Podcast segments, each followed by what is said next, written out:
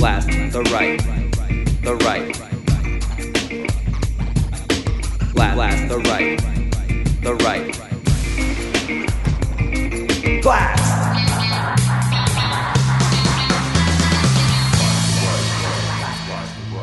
Greetings. This is podcast number 34 of Blast the Right. I'm Jack Clark from TheRationalRadical.com. www.therationalradical.com. Today we have one big subject, something that, in right winger eyes, is the scariest thing in the world. Oh, let's get right into it. Back in podcast number 7, we discussed the concept of a living wage. That is, raising the minimum wage, preferably nationwide on the federal level, to an amount that lifts a family of three above the poverty line. I titled that piece, Scare a Right Winger to Death Advocate Reducing Poverty by Raising the Minimum Wage to a Living Wage. Today, I want to talk about another social justice measure a tax on wealth. Even more than living wage laws, the concept of a wealth tax gives right wingers apoplexy. Let's first establish why would such a tax be necessary? In Japan, CEOs get paid 10 times the wage of an average worker. In the United States in 1980, CEOs got paid 40 times the wages of an average worker. Not good, but get a load of this. The present figure is anywheres from 300 to 500 times, depending on the exact recent year and measuring tool used. U.S. CEOs now get paid 300 to 500 times the average worker's wage. Over time, unequal income levels result in even worse unequal and unjust wealth distribution. The latest figures available for 2001 show that the richest 10% of Americans own 70% of all the wealth. That means 90% of the population has to depend on only 30% of the wealth. Let's look at this in a perhaps more graphic way. Assume the total wealth of the United States is $100 and the total population is 100 people. If that $100 of wealth was held by these 100 people in the same percentages that actual U.S. wealth is held by Americans, one guy would have $33. This guy is the super wealthy. Four guys would have $6 each. These guys are the plain old wealthy. Five more guys would have about two and a half bucks each. They're the comfortable. These 10 guys out of 100 control 70 out of $100 of wealth. What about the rest of the people? 40 guys would have 70 cents each. The lower middle class, the working class. They can scrape by, maybe, if they don't get sick, for example, and need medical care. And finally, 50 guys would have five and a half cents each. Many of these are the working poor and those unable to work. That one guy with $33 just has too much, and that's why 50 guys only have five and a half cents each. After the top 10% award themselves 70% of the nation's wealth, there's just not enough left for those 50 guys to make it. I have nothing against people becoming wealthy as long as there's enough left for the rest of the people to survive in a minimally decent way. But right now, there's not, and there needs to be some leveling mechanism. One good leveling mechanism is a tax on wealth. Much of the following information about a wealth tax is from an article by Gar Alperovitz, professor of political economy at the University of Maryland. The article is entitled Taxing Wealth at the Very Top Time for a Property Tax on All Forms of Property, starting now, state by state. Let's go over some logical questions about a wealth tax and the answers to them. Does anyone have a wealth tax now? Yes. Many of the advanced industrial countries in Europe tax wealth, not only income but wealth as well. In the United States right now, the only state with a wealth tax is Florida. They call it an intangibles tax there. Some counties in Kansas and Pennsylvania also have a wealth tax. It's interesting to note that in the past, several U.S. states did have a wealth tax. Among them, Connecticut, Georgia, Kentucky, Michigan, North Carolina, Ohio, and West Virginia. What form would a wealth tax take? In Europe, they have several different arrangements. Most of them have a tax rate of between 1 and 2.5 percent and they only tax the top groups. Those with much less wealth are exempt. Various proposals for a U.S. wealth tax have been made. Bruce Ackerman and Anne Alstott, Yale professors, have set the rate at 2%. A Hofstra law professor, Leon Friedman, has suggested a 1% tax on wealth of the top 1%. And, quote, Kevin Phillips and Jeff Gates have also urged that wealth taxation be put on the American agenda. Robert Kuttner adds that a wealth tax is, by definition, the most progressive way to raise revenue since it hits only the pinnacle of the income distribution. Even Donald Trump, a few years ago, proposed a one time net worth tax of 14.25% on Americans with more than $10 million in assets. Close quote. If we did have a wealth tax, how much money could be raised? Well, total U.S. wealth in private hands is $43 trillion. 70% of that is $30 trillion a mere 1% wealth tax on the richest 10% of Americans would yield $300 billion a year. At 2.5%, you'd get $750 billion a year. No more homelessness, everyone with first class medical care, and more such dream come true achievements. But forget about the top 10%. Let's just look at the top 1%. Don't bother 99% of all Americans. The top 1% have 32.7% of all U.S. wealth. In other words, $14 trillion.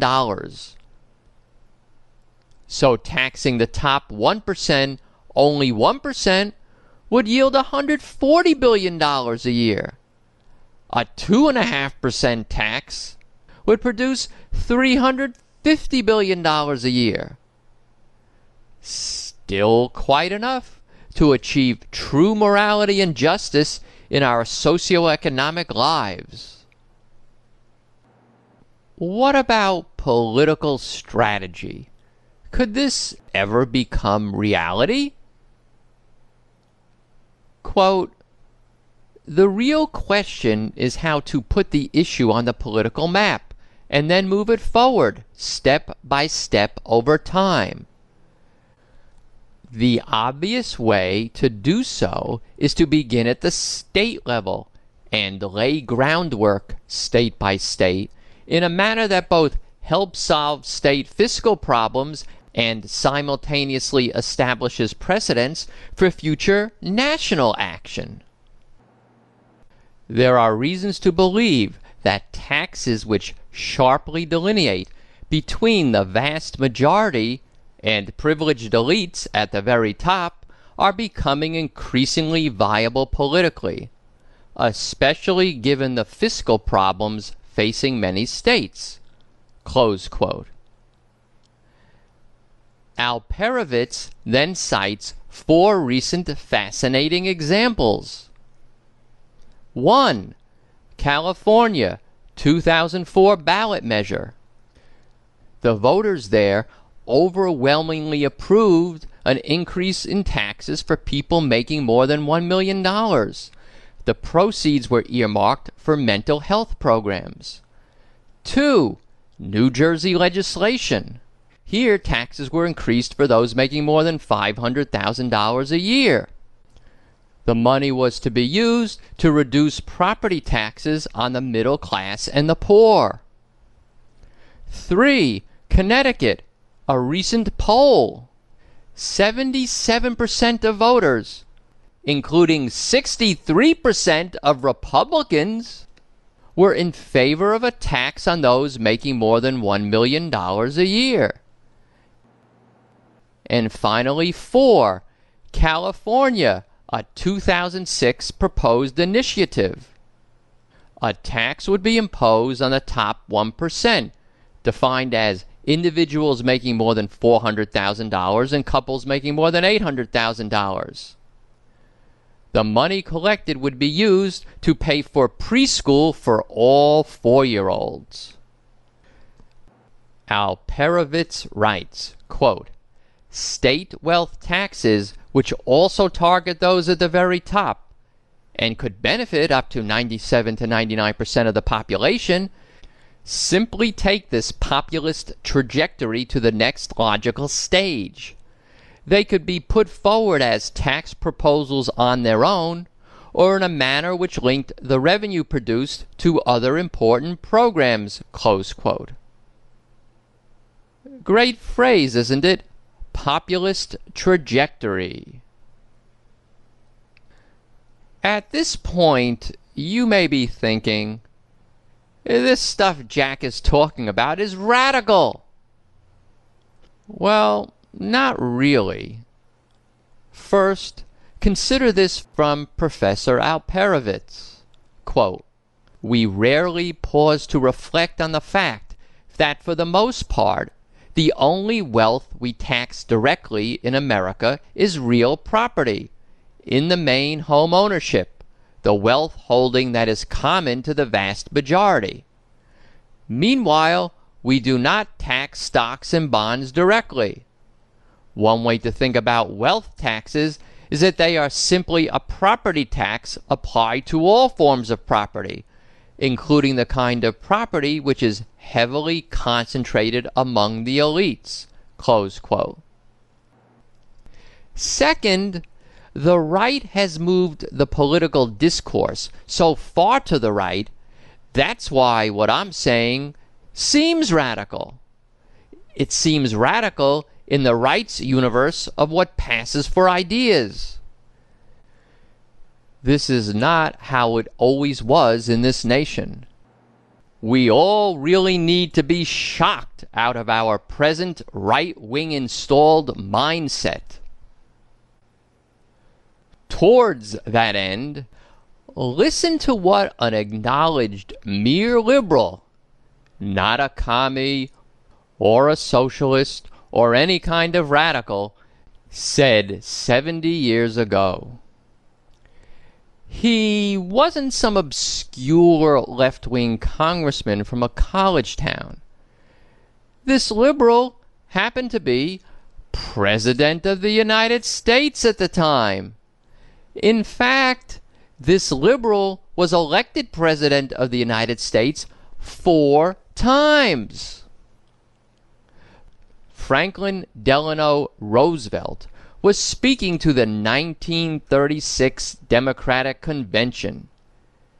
He was explaining how he viewed the then present economic situation, which he said resulted from the Industrial Revolution and the economic changes it had wrought.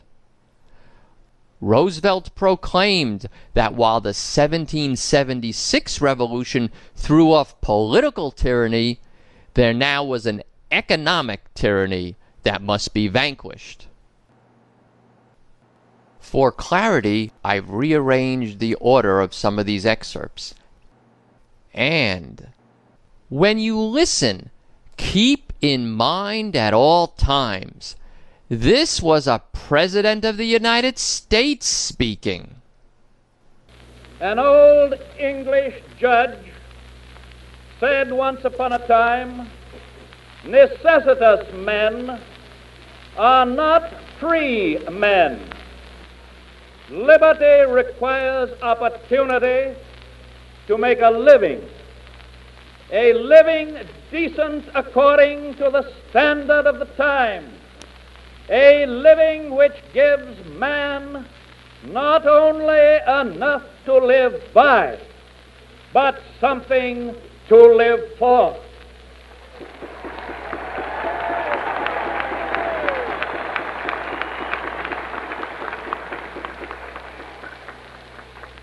For too many of us, the political equality we once had won was meaningless in the face of economic inequality.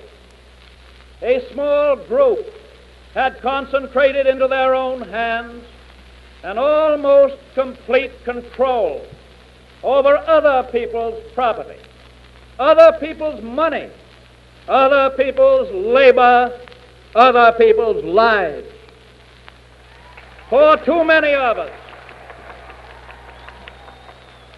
for too many of us throughout the land, life was no longer free, liberty no longer real.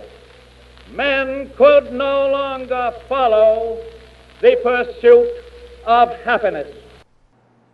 Pretty strong stuff Huh. Well, it gets even better. Listen on.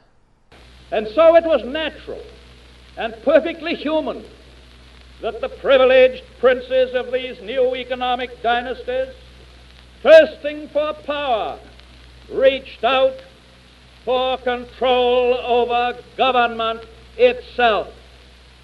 They created a new despotism and wrapped it wrapped it in the robes of legal sanction.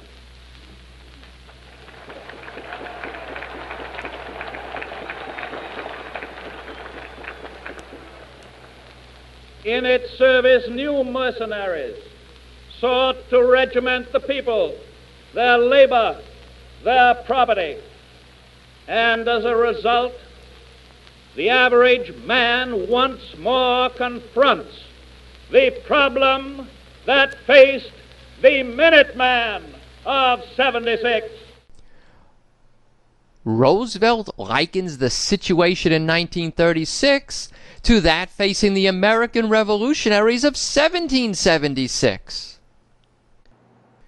He then speaks of what the mid 20th century people of the United States did in response to their Minuteman situation against economic tyranny such as this, the American citizen could only appeal to the organized power of government.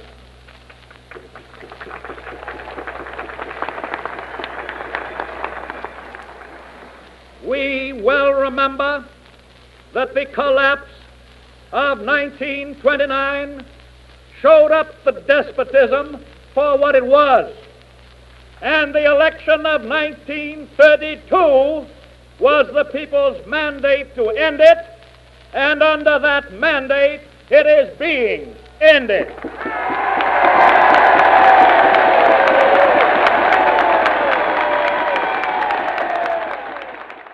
Today, today we stand committed to the proposition that freedom is no half and half affair. If the average citizen is guaranteed equal opportunity in the polling place, he must have equal opportunity in the marketplace. Roosevelt also answers the right wing argument that we still hear today whenever economic justice is brought up. The royalists I have spoken of, the royalists of the economic order, have conceded that political freedom was the business of the government, but they have maintained that economic slavery was nobody's business.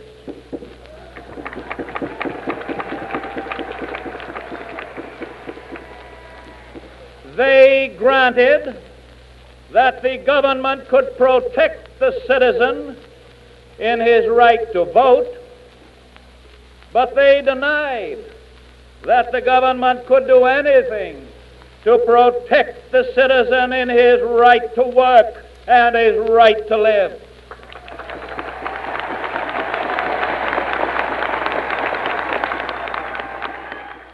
These economic royalists complain that we seek to overthrow the institutions of America. What they really complain of is that we seek to take away their power. Our allegiance and our allegiance to American institutions requires the overthrow of this kind of power.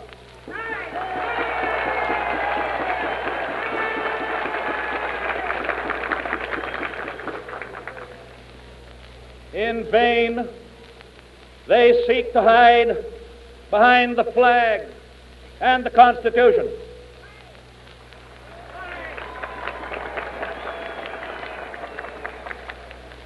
But in their blindness, they forget what the flag and the Constitution stand for.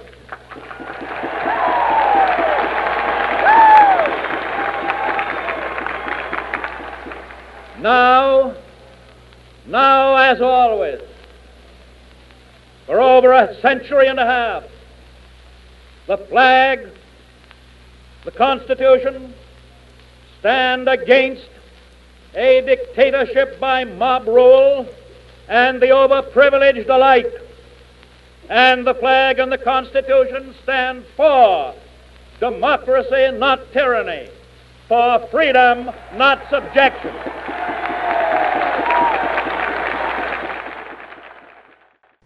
Did you hear Roosevelt's language?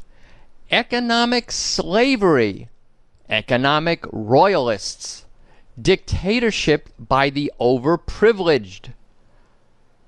I like that term, overprivileged. Does it not exactly describe George W. Bush? Roosevelt is speaking on behalf of the 50 guys in my earlier example with five and a half cents each in wealth, the crumbs off the table of those whom Roosevelt is speaking against, the princes of the new economic dynasties, the guys who have $33. Roosevelt was elected president four times. The majority of Americans obviously liked what he was saying. A present day speaker of truth, Barbara Ehrenreich, has said much the same thing using a different paradigm. In her book, Nickel and Dimed, on Not Getting By in America, she wrote, quote, When someone works for less than she can live on, when, for example, she goes hungry so that you can eat more cheaply and conveniently, then she has made a great sacrifice for you. She has made you a gift of some part of her abilities, her health, and her life.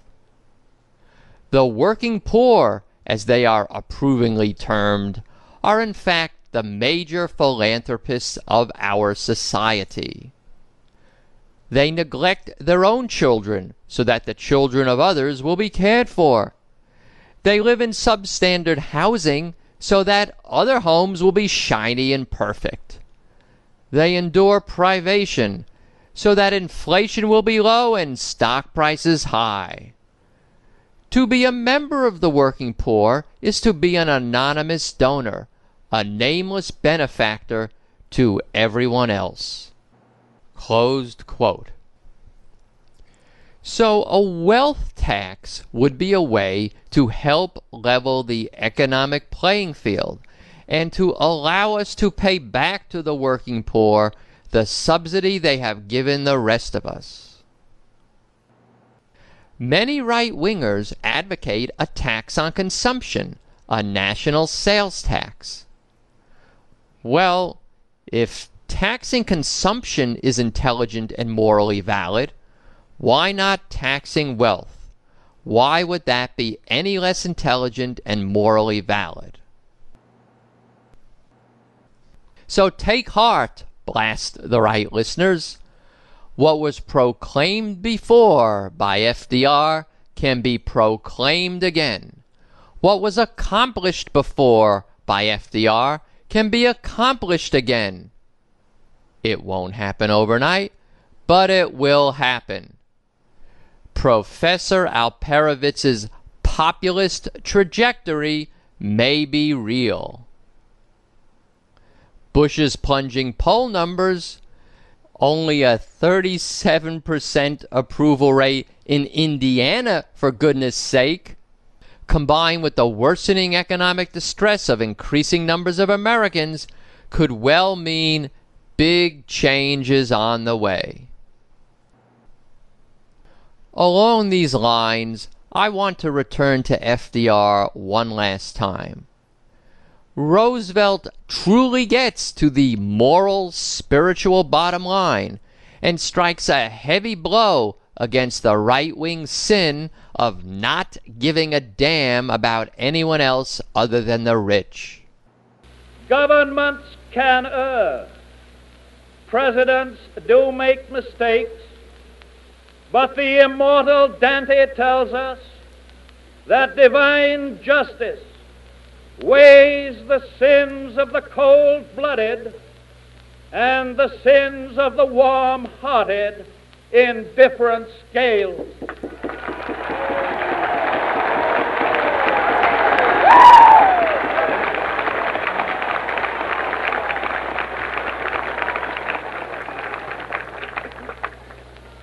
Better the occasional faults of a government that lives in a spirit of charity than the consistent omissions of a government frozen in the ice of its own indifference.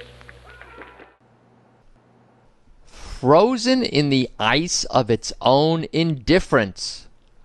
A perfect way to describe a right winger's heart. Or as famed economist John Kenneth Galbraith put it, quote, the modern conservative is engaged in one of man's oldest exercises in moral philosophy. That is, the search for a superior moral justification for selfishness.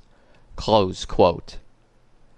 Yes, whatever you hear coming out of a right winger's mouth, nothing other than selfishness and greed is the underlying motivation the driving force.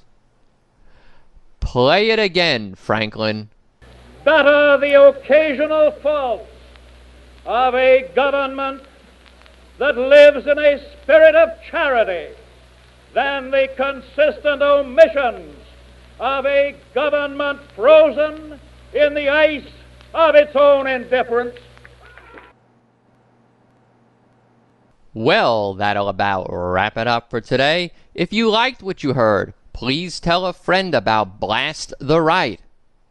There's an easy one click sign up for iTunes on my podcast homepage as well as a place where they can fill in their email address and be notified by email of each new podcast. Music credits. We will close the podcast with a bit of Catapult the Propaganda by Nise Music, N-I-S-E music.com. Links to all the music I play on the Blast the Right podcast can be found on my music resources page, linked to off the main podcast homepage.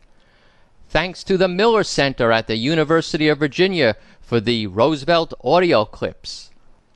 Links to the Miller Center, as well as to all the data, statistics, and quotations I use on the podcast, can be found on my data resources page, which is also linked to off the main podcast homepage.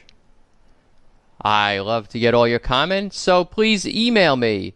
My address is rational at adelphia.net. You can also call in and leave your comments for me to play on the podcast.